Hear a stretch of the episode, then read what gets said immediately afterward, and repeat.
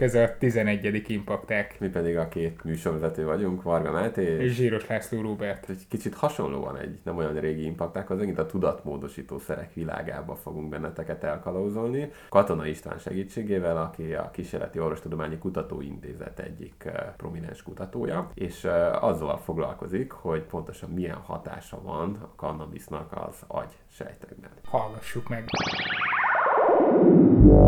Tehát az impakták e, aktuális vendége Katona István lesz, aki a Magyar Tudományos Akadémia Kísérleti Orvostudományi Kutatóintézetében foglalkozik kannabinoidokkal, pontosabban arról, hogy az endokannabinoid rendszer hogyan működik, és e, talán többen is hallottátok most a nevét, illetve a munkásságokat felbukkanni, hiszen a bő egy hónappal ezelőtt itthon majdnem minden újság és hírportál tele volt az egyik legutóbbi publikációknak az eredményeivel. Úgyhogy köszöntünk az Impaktákban, István, és elmondanád röviden, hogy mi, mi is volt ez a publikáció, amit így felkapott a média. Körülbelül 15 évvel ezelőtt indult ez a történet nálunk, teljesen véletlenül. Azt kutattuk a Frany Tamással, hogy a különböző gátlósejtek az agyban, azok uh, hogyan jellemezhetőek, milyen érdekes fehérjék vannak rajtuk, és volt egy nagyon ritka gátlósejt típus, amit nem nagyon lehetett vizsgálni, és teljesen váratlanul azt találtuk, hogy egy fehérje az különlegesen nagy mennyiségben van rajta, és kiderült, hogy ez a fehérje, ez az a receptor fehérje, amit a marihuánának a pszichoaktív hatóanyaga híres vagy hírhet THC molekula is aktivál. De kiderült, hogy ez igazából egy még izgalmasabb tudományos felfedezés sorozatnak lehetett az első lépése, és ez szépen mutatja, hogy a tudományban tényleg a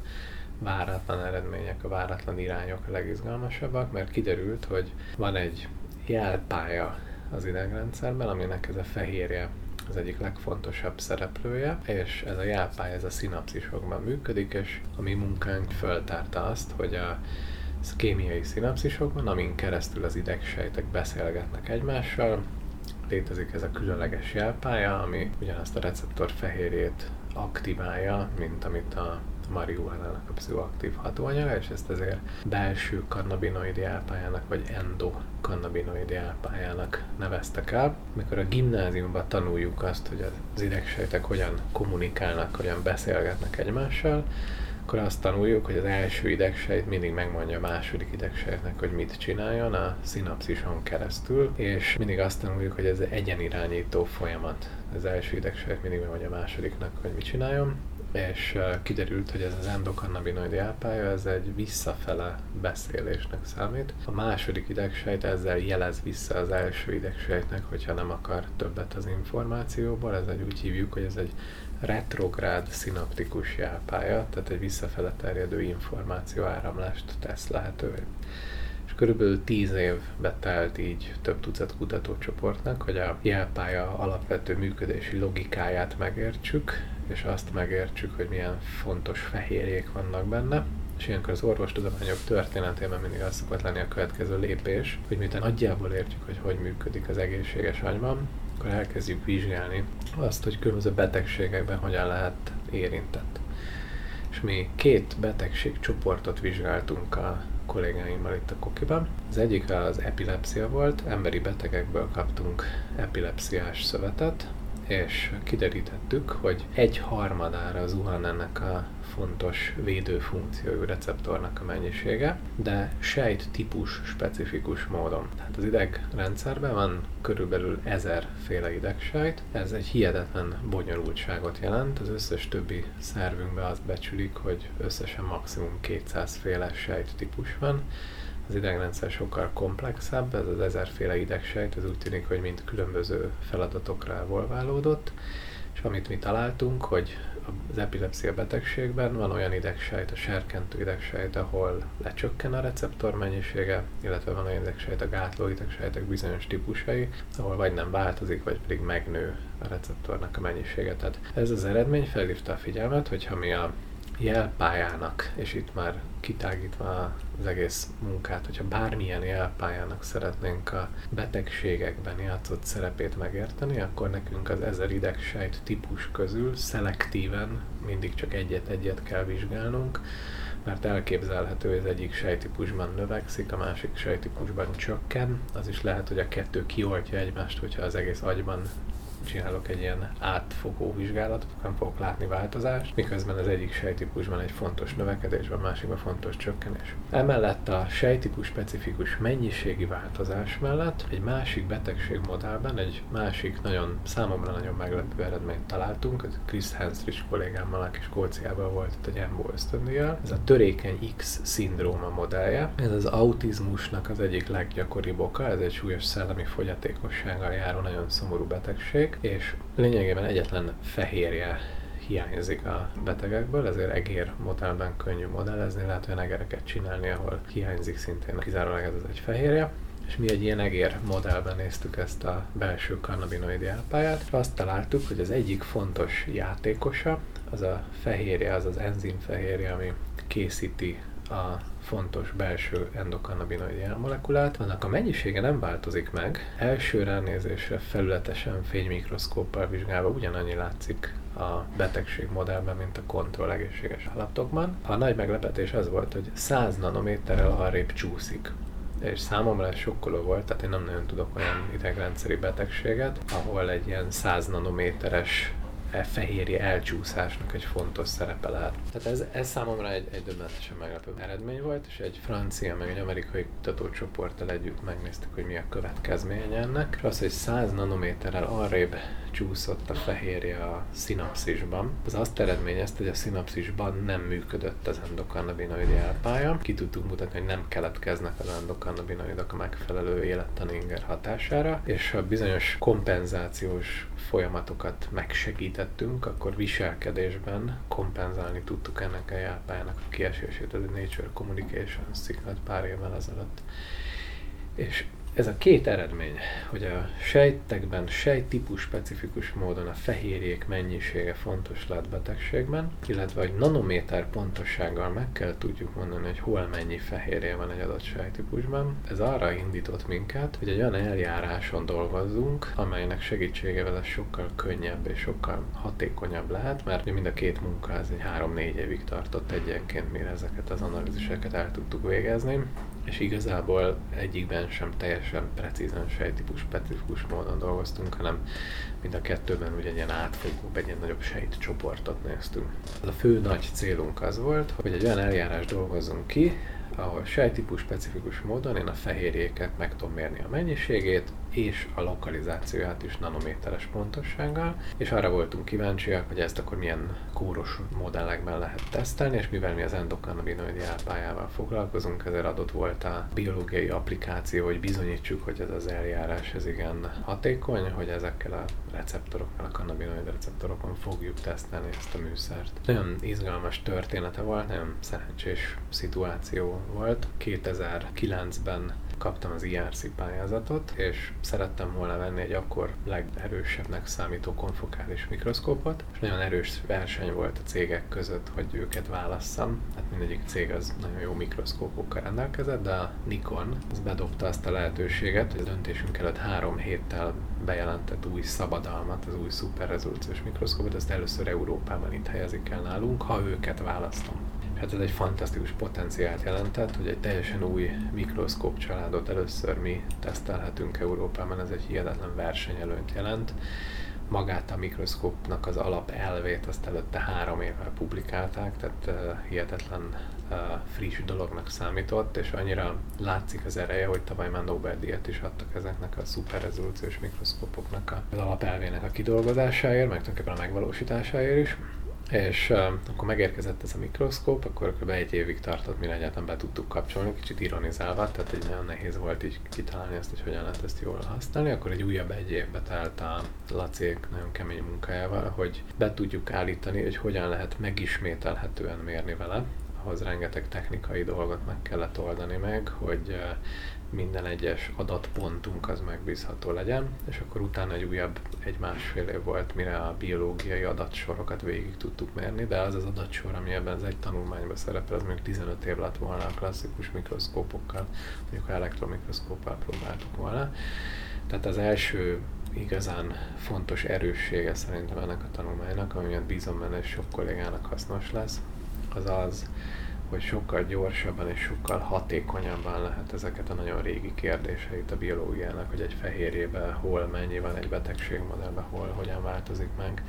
ezt lehessen vizsgálni. Tehát ami a tanulmánynak szerintem ez az igazi ereje, és szerintem azért jelent meg a Nature Neuroscience-ben, mert ez az egész idegtudományi közösségnek, vagy akár az egész élettudományi közösségnek egy fontos előrelépés lehet, hogy ezt tudtuk így megmutatni, hogy így van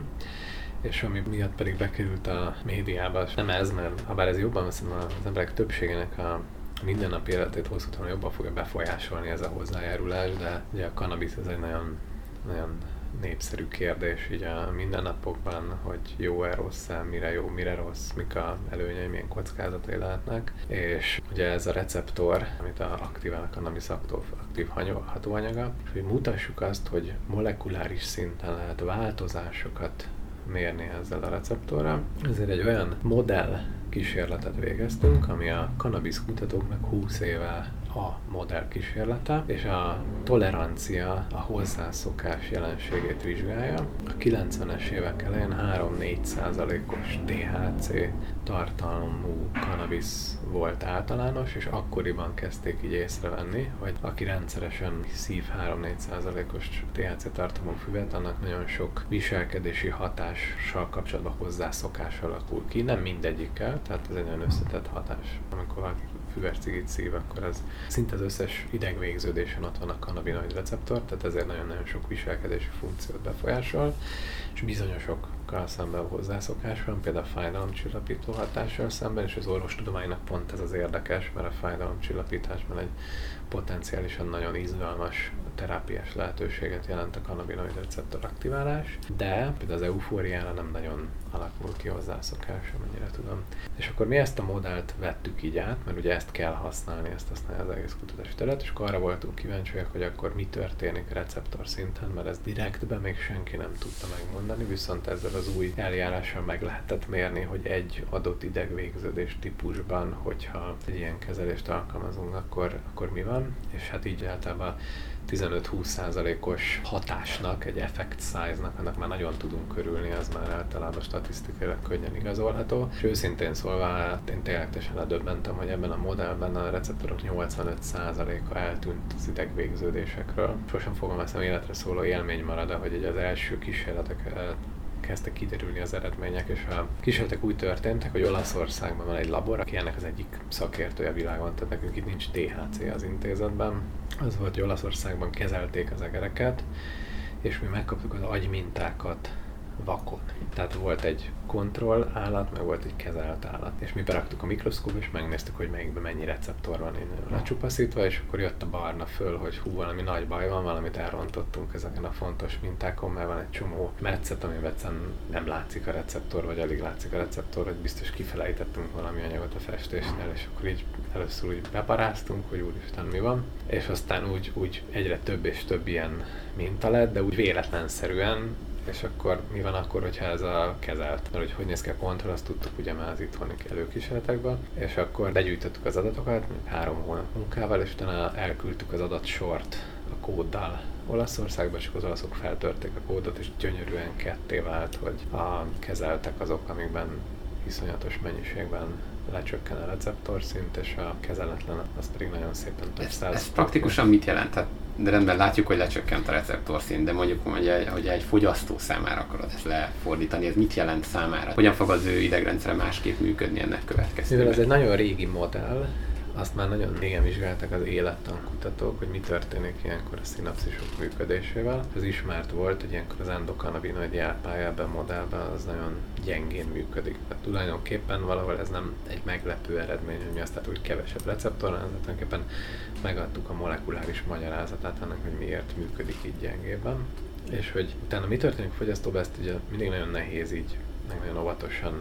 szeretnék csak erről beszélni, mert nyilván mindig nehéz az egeret meg az embert összehasonlítani, de igazából emberben is vannak olyan kísérletek, amelyek ugyanezt a kérdést már molekuláris szinten próbálták vizsgálni, csak ott nincsenek még ilyen felbontású mikroszkópok. Hát most ugye nekünk itt fogni kell az agymetszetet és be kell rakni mikroszkóp alá, tehát ez nyilván etikai okokból ezt nem lehet megcsinálni. Viszont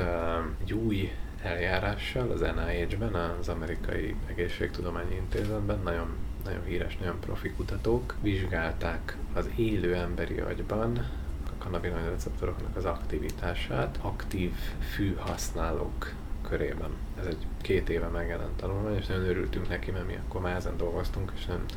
szépen egybevágtak így az eredmények. Ők regionális szinten, tehát agyterület szintjén tudtak vizsgálni, tehát a térbeli felbontásuk ez már nem megy le a sejtek, vagy akár az egy mikrométeres idegvégződések szintjére, de regionális szinten ők azt találták, hogy akik átlagosan napi 10 füves cigarettát szívtak, olyanok, akik így kannabinoid függőséggel fordultak orvoshoz, és akkor őket kezdték el vizsgálni ott az Amerikai Egyesült Tudományi Intézetben, hogy mi változik. Nekik egy nagyon erős receptorszint csökkenést tudtak megfigyelni, és akkor őket bezárták egy hónapra, része volt a kísérletnek, hogy mennyi idő alatt jönnek vissza a receptorok. Azt találták, hogy nem minden nagy területen, de az agyterületek többségében egy hónap alatt helyreállt a receptorszint,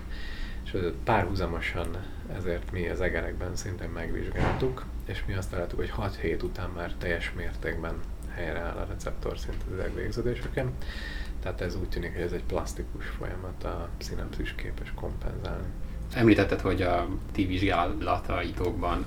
3-4%-os THC tartalmú anyaggal kezelitek az egeret. És ugye ez most a, nem is olyan régen, még Amerikában is egyfajta vita alakult ki, hogy mennyire releváns ez. Tehát Amerikában, ha jól olvastam, akkor 12%-os THC tartalmú kannabiszt használnak az ilyen klinikai vizsgálatokhoz, miközben ugye egyre nyilvánvalóbb, hogy az utcán árult kannabisznak ennél lényegesen magasabb THC tartalma lehet. Szóval ez, ez mennyiben nagyobb veszélyforrás? A 60-as évek óta mérik a THC tartalmat, és a hippi korszakban, amikor igazából így a nyugati kultúrában a kannabisz így, így elterjedt, akkor 1-2 százalékos volt a THC tartalom,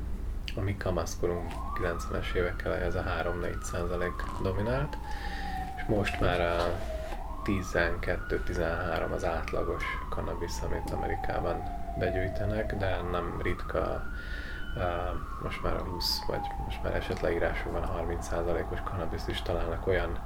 betegekről van rengeteg esetleírás így cikkekben, akik mondjuk elszívtak egy nagyon tömény kanabisz cigit, és utána is késsel felvágták a hasukat, meg levágták a nemi szervüket, meg ilyen nagyon erős ilyen pszichotikus rohamot kaptak tőle, és ott mindig, mindig nagyon erős THC tartalmú füvet találtak. Tehát én azt gondolom, hogy ez a 3-4 százaléknál inkább itt az volt, azt még nem mondtam, hogy itt a tartós használaton is fontos hangsúlyt tenni, mert itt hat napig kaptak az egerek folyamatosan körülbelül annyi THC-t, ami körülbelül egy olyan viselkedési hatást vált ki, mint amit, amit így emberekben megfigyeltek. Nagyon nehéz, és nem is lehet pontosan a dózist igazából összehasonlítani, azt tudjuk, hogy amikor ezt a protokollt használjuk egérben, akkor a THC tartalom a vérben az kb. 100 nanogram pro milliliter lesz, és a mikor valaki elszik egy 3-400-os füves cigit, az is körülbelül egy ilyen 100 nanogram promilliteres vér THC szintet eredményez, de ugyanakkor itt ezek az egerek ezek nem cigit kaptak folyamatosan, hanem ők egy injekció formájában hasüregbe kapták a THC-t, és hogy ez pontosan aztán az agyba mennyi jut el, azt nem lehet megmondani. Elvben a tüdőn át bejutó THC sokkal hamarabb, hirtelen nagyobb mennyiségben éri el az agyat, jobb sokkal a felszívódása. Tehát uh, valószínűleg azt az idegvégződés nehezebben tudja kompenzálni, és szerintem akkor több receptorfehérjét fog elvinni. A, az egérben viszont nagyon fontos, hogy akkor még a májnak ott van az úgynevezett ilyen first pass hatása, tehát egyfajta máj lebontó hatás az, ami valamennyire csökkenti a THC szintet, illetve magával lehet, hogy a zsírszövetben is megkötődik sokan a THC, viszont emiatt lehet, hogy hosszabb ideig kerül utána be az agyba az egér esetében, tehát teljesen pontos összehasonlítást így az emberi füvezési szokásokra nem lehet tenni, de azt ki lehet jelenteni, hogy ez az a paradigma, amiben az emberi hozzászokást a legjobban lehet a tegerekbe is modellezni. És én azért gondolom, hogy ezek nagyon hasonlóak lehetnek bennünk is, mert a receptor az egy nagyon-nagyon ősi receptor, és nagyon ősi funkciója van.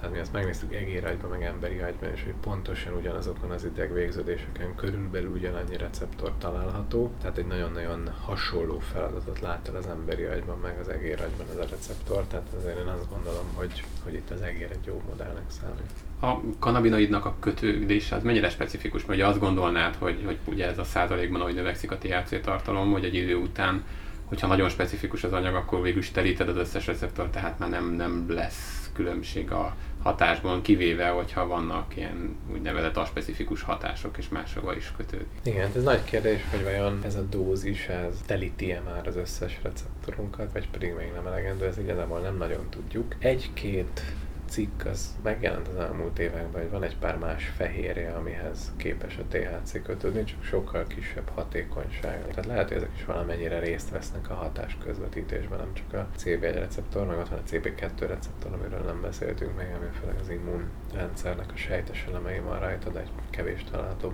az agyban is belőle. Tehát ez sok helyre kötődhet még ez a THC, de a, a hatás túlnyomó része az a CB1 receptoron keresztül történik. És akkor említetted ezeket a pszichotikus jelenségeket ugye bizonyos használók esetében, hogy ez ez egy mennyire várható dolog ugye az átlagpopulációban, vagy esetleg köthető valamilyen genetikai predispozícióhoz? Mit, mit találtak ezzel kapcsolatban? Két nagyon fontos dolog kezd kialakulni az elmúlt években, ezzel mi nem foglalkozunk, tehát én csak amit így a szakirodalomban olvasok, azt tudom mondani, de nagyon, nagyon jó nevű, nagyon komoly kutatók foglalkoznak ezzel. Az egyik az a dózis fontossága, méghozzá nem csak a THC dózis, hanem a cannabidiol, egy másik cannabinoid molekulának a koncentráció, ami szintén nagyon fontos lehet. Az elmúlt évtizedben a klasszikus cannabis termékek mellett a skunk becenével illetett több különböző cannabis termék család, nem lehet ezt így mondani, az így, az így nagyon-nagyon kezdett elterjedni, és ezekben már tényleg rendszeresen ilyen 15-20%-os THC mérhető ki, viszont nagyon-nagyon kevés cannabidiol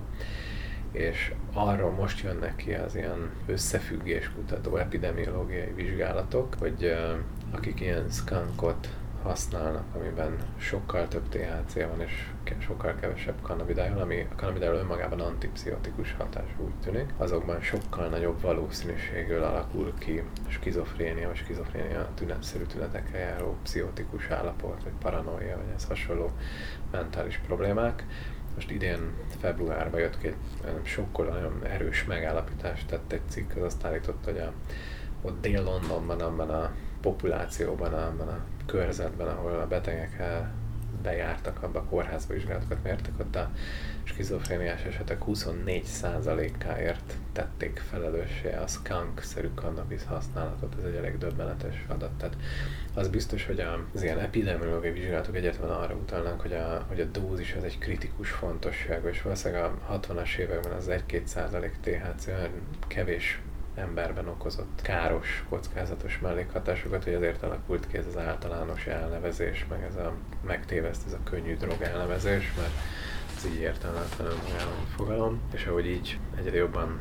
hát így mondom, ilyen kereslet-kínálat közgazdasági törvényei alapján a szorgos kertészek egyre nagyobb THC tartalmú cannabis növényeket tenyésztettek ki.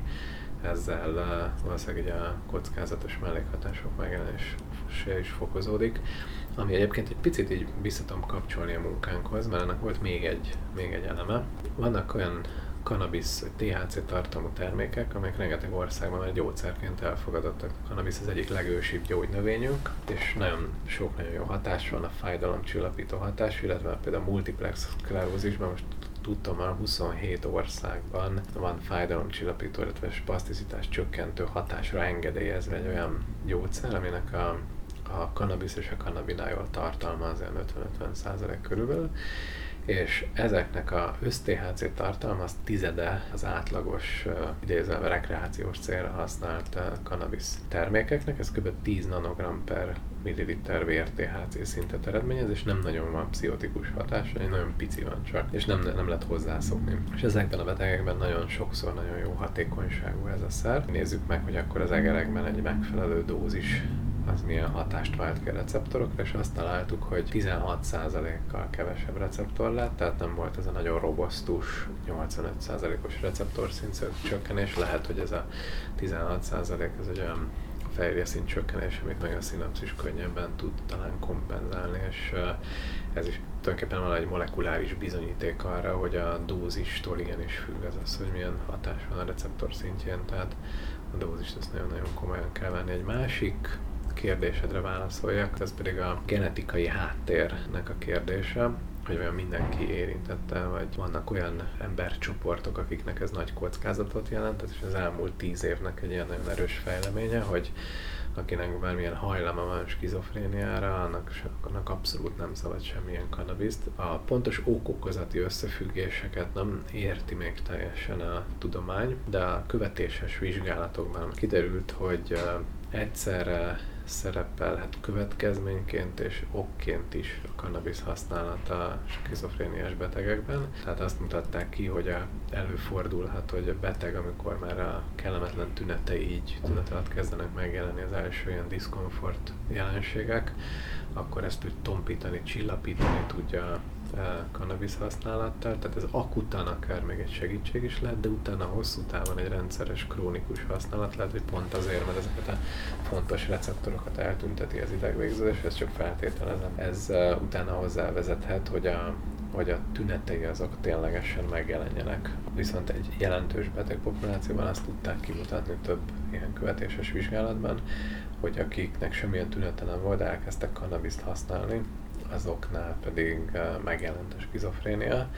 Ott amennyire én az irodát viselem, azt gondolják, hogy ott is valamilyen genetikai alapú hajlam kell legyen az adott emberben, akkor a cannabis az egyfajta ilyen kockázati tényezőként az azt gondolom, hogy már az ezzel foglalkozó szakemberek körében ezt tisztán elfogadom. Világszerte is, de Magyarországon is, amikor mindig előjön ez a cannabis veszélyes vagy nem típusú vita, akkor az egyik érv, eh, ami előkerül, hogy ugye vannak ellenben más eh, nyilvánvalóan tudatmódosító anyagok, például ugye az alkohol, amelyek legálisak, és amelyekkel végül is ugye megtanultunk valamilyen szinten együtt élni, bár ugye Magyarországon az egyik legfőbb kockázati ok a korai halálozás az éppen a korlátlan alkoholfogyasztás. Ugyanezen a csapáson elindulva mindig elő szokott jönni egy 2007-es és 2010-es tanulmány, amit egy David Nutt nevű úriember publikált, és ugye ő annak idején még az angol, vagy pontosabban a brit kormánynak volt a drogügyi tanácsadója, és ő az, aki leírta, hogy az alkohol tulajdonképpen mind az egyén, mind a társadalom szintjén elképzelhető egy veszélyesebb tudatmódosítószer, mint a cannabis. Te hogy látod ezeket a veszélyeket, illetve hogy a két szernek az addikciós mechanizmusa mennyiben vethető egyáltalán össze? Hát a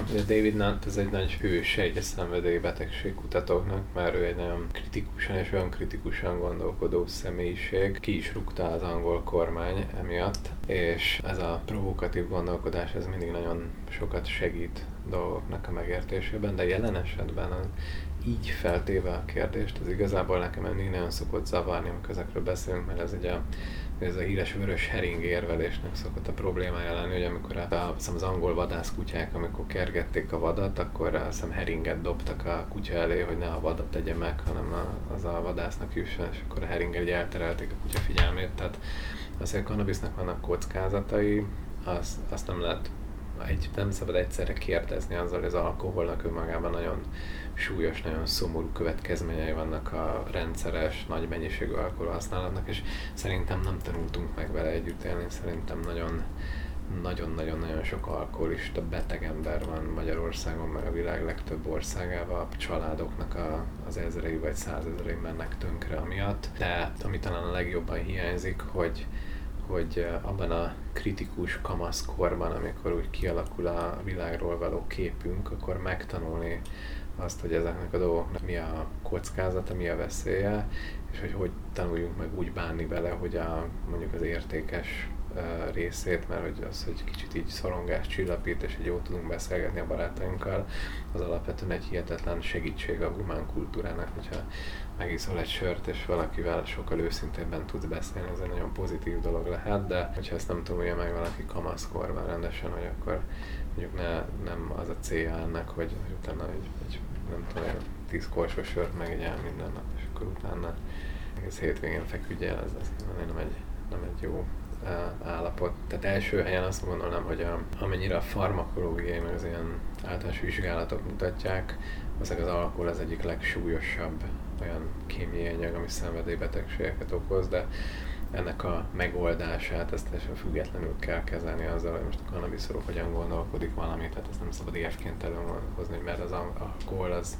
úton útfélen elérhető, akkor a kannabiszt is úton útfélen lehet elérhető. Inkább azt kéne kitalálni, hogy ha úgyis mindenki használ kannabiszt, akkor hogyan, ahogy Amerika például Észak-Amerika erre fele halad, akkor hogyan kéne ezt úgy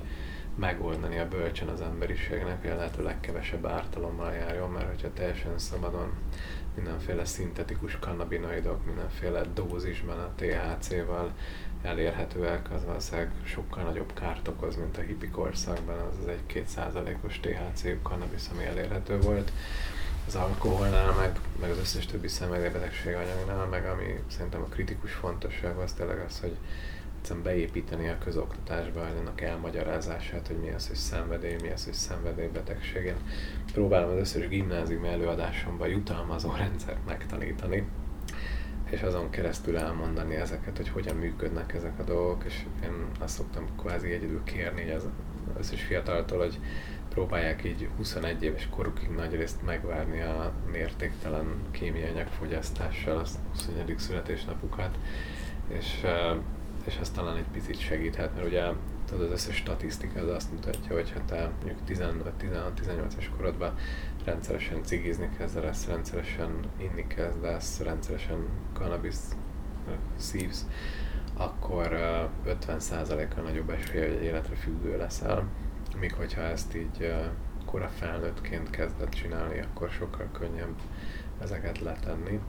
erre azt gondolják a neurobiológusok, hogy emögött a homlok lebenyben az úgynevezett prefrontális kéregnek az érése. Ezt mindig próbálom úgy elmagyarázni így a családban is, akár a gimnazista korosztálynak, vagy a gimnáziumi előadásokon, hogy amikor megszületünk, akkor foltokat látunk, tehát megvan az agyunkban egy ilyen előhúzalozottság, hogy nagyjából hogy kell látni, de hogy milyen a világ valójában, ezt két éves korunkra tanuljuk meg. Tehát két éves korunkra alakul ki ez a nagyon precíz látás, hogy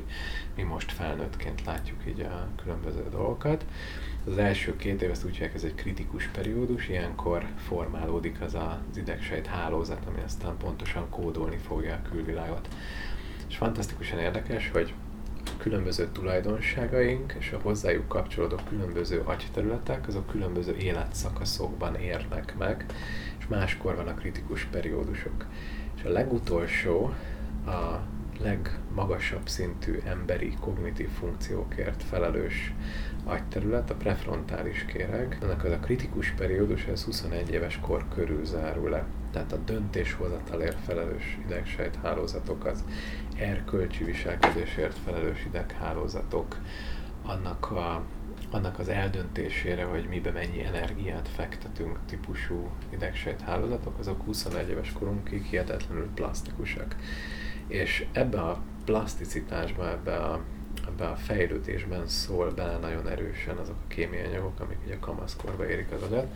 és ez egy óriási 22-es csapdája, mert ugyanakkor pont ez a kritikus periódus, ilyenkor tudatosan viselkedünk úgy, vagy nem, nem tudatosan, de ez a evolúció szempontjából tudatosan viselkedünk úgy, mert ilyenkor teszteljük azt, hogy hogy működik a világ, tehát hogy mi az, amit meg szabad tennünk, és mi az, amit nem, hogyan kell csoportban viselkednünk, hogyan kell megfelelni, hogyan kell megúszni dolgokat, akkor alakul ki az erkölcsi viselkedésünk, a személyiségünk. Tehát az, hogy egy kamasznak egy fokozott kockázat kereső viselkedése van, az egy teljesen természetes jelenség. Tehát az, hogy ők mindent ki akarnak próbálni, az a normális viselkedés. Viszont pont ebben az életkorban kellene minél inkább lent tartani azt, hogy a különböző kemikáliákkal hogyan húzalozzák át az agyukat véglegesre. Ez egy óriási ellentmondás, és a neurobiológiának ebben mindenképpen segítenie kell így a nevelést, meg az oktatást, mert és én csak abba bízom, hogy viszont én 15-16 éves, ez már elég érett ahhoz, hogy ennek a logikáját megértse, és elfogadja azt, hogyha most így havonta egy buliba egyszer eszik néhány sört, abban semmi gond nincsen, de vigyázzon arra 21 éves koráig, hogy, hogy, hogy mondjuk minden, minden nap elszívjon öt cigit, meg minden héten elmenjen egy nagyobb bulira, mert az biztos, hogy nem fogja tudni utána már korrigálni. Te hogy látod, hogy a fiatalok esetében a, ez a kannabiszhoz való hozzáférést eh, hogyan lehet szabályozni? Tehát ugye nyilván az egyik eh,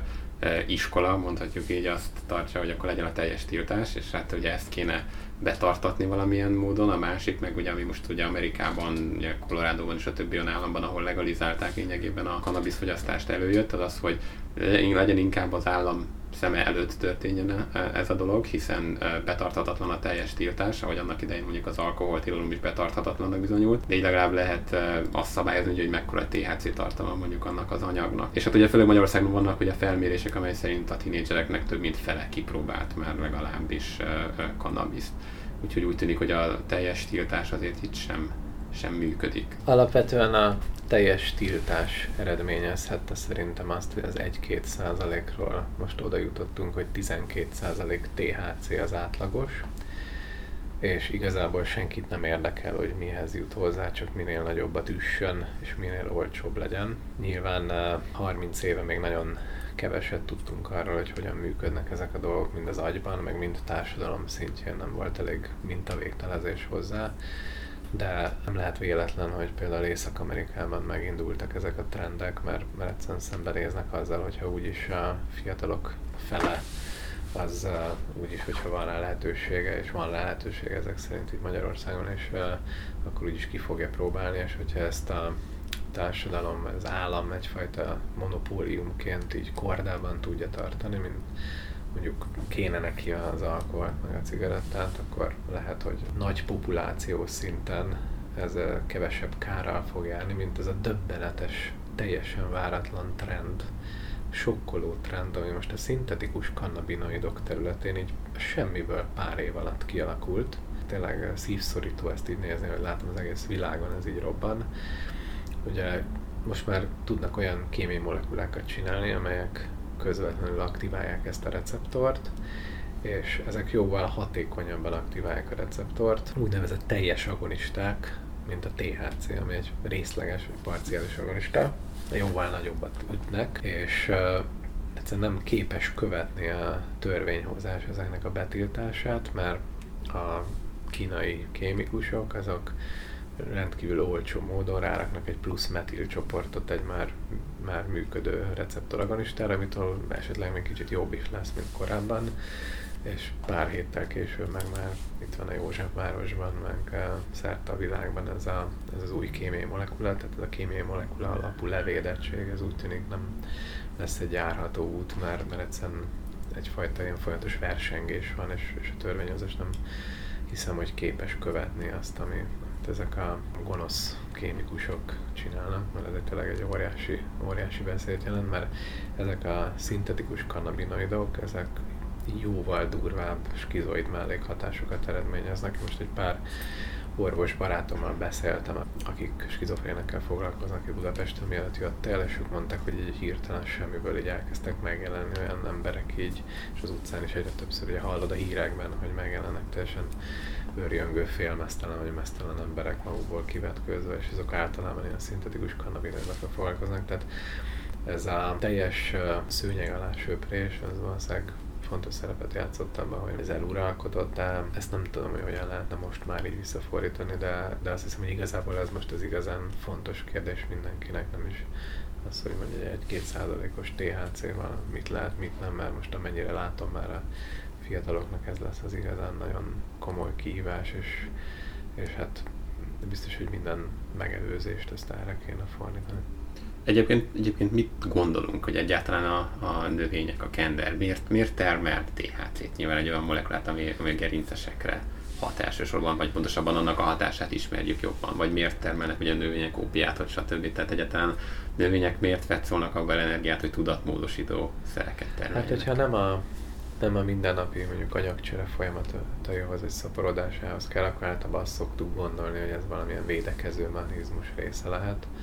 Tehát ők, ha mindenféle ilyen különleges kemikáliákat termelnek, akkor esetleg a legelő állat kevésbé fogja lelegelni őket, vagy egy, mondjuk egy egysejtű parazita, vagy egy férek parazita, vagy egy egy rovar parazita az jobban el fogja őket kerülni általában ez a gondolkodás, hogy pontosan hát több mint 80 féle kannabinoid van a cannabis növényben, hogy pontosan ezek mi ellen védik a növényt. Én azt gondolom, hogy ez itt is védő funkció lehet. Most egy kicsit más vizekre evedve, szóval talán kevesebbet tudják róla, hogy te nem lelkes madarász is vagy.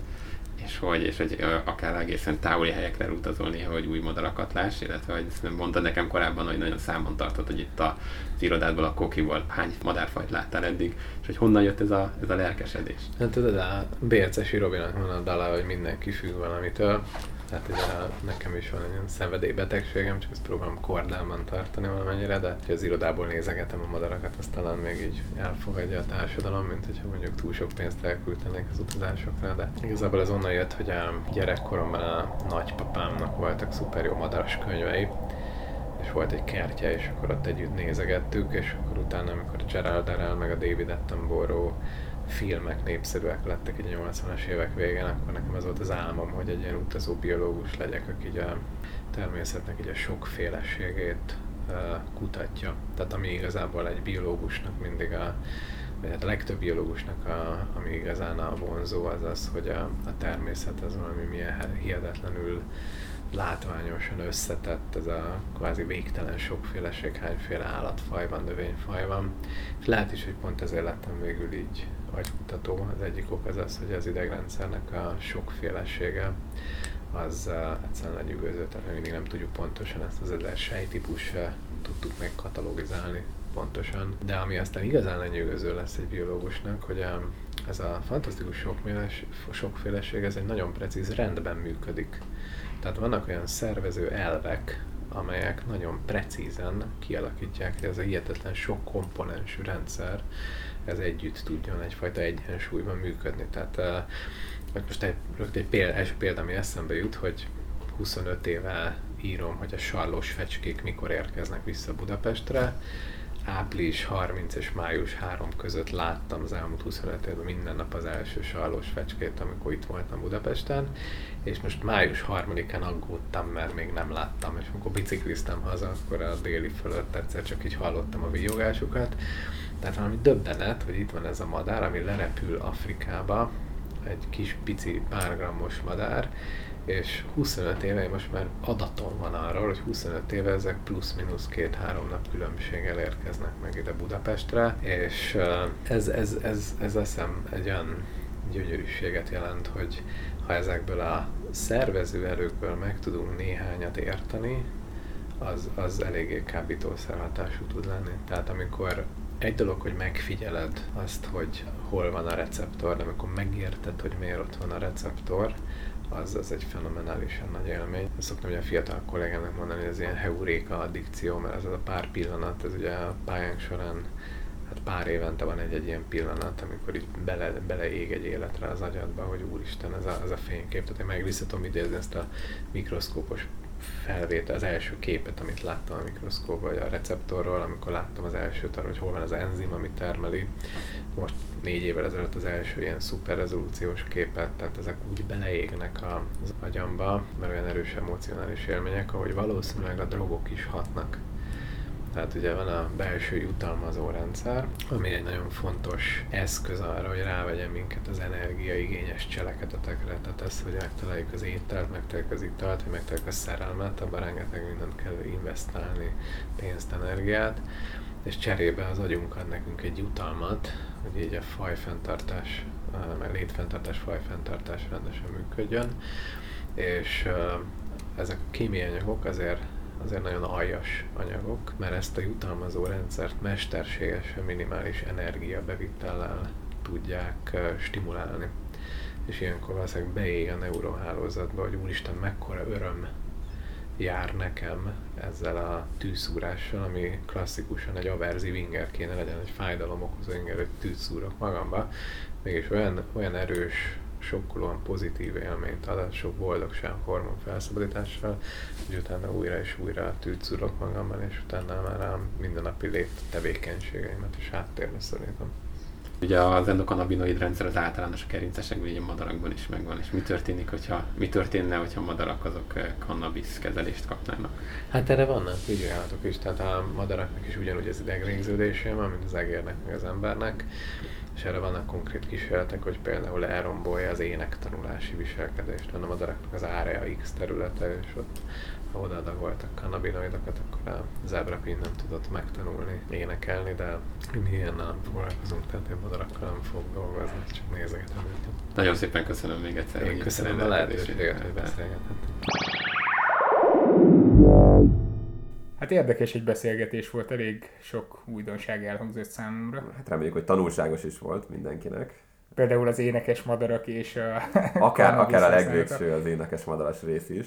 De ha azt nem nézzük, akkor az mindenképpen tanulságos, amit elmondott István, hogy ö, 21 éves korig azért lehetőleg ne használjunk szereket. Igen, hát ugye ez, ez, egy, ez egy fontos dolog, amit, amit úgy általában társadalmi szinten mindenkivel tudatosítani kell valószínűleg mindenféle kell. tudatmódosító szerek kapcsán, hogy, hogy ugye az agy plastikus dolog, és, és nem játék, hogy mikor mit csinálunk vele. De azért lehetőleg utána se, 21 éves kor után se, Így vagy csak nagyon mértékkel. Ez volt a mostani, a 11. impakták, ahogy Laci elmondta az elején. A 12-ben vizes témákkal fogunk foglalkozni, Úgyhogy tartsatok majd akkor is velünk. Köszönjük, hogy velünk voltatok. és Tövisházi Ambrusnak természetesen a zenét köszönjük. Sziasztok! Sziasztok!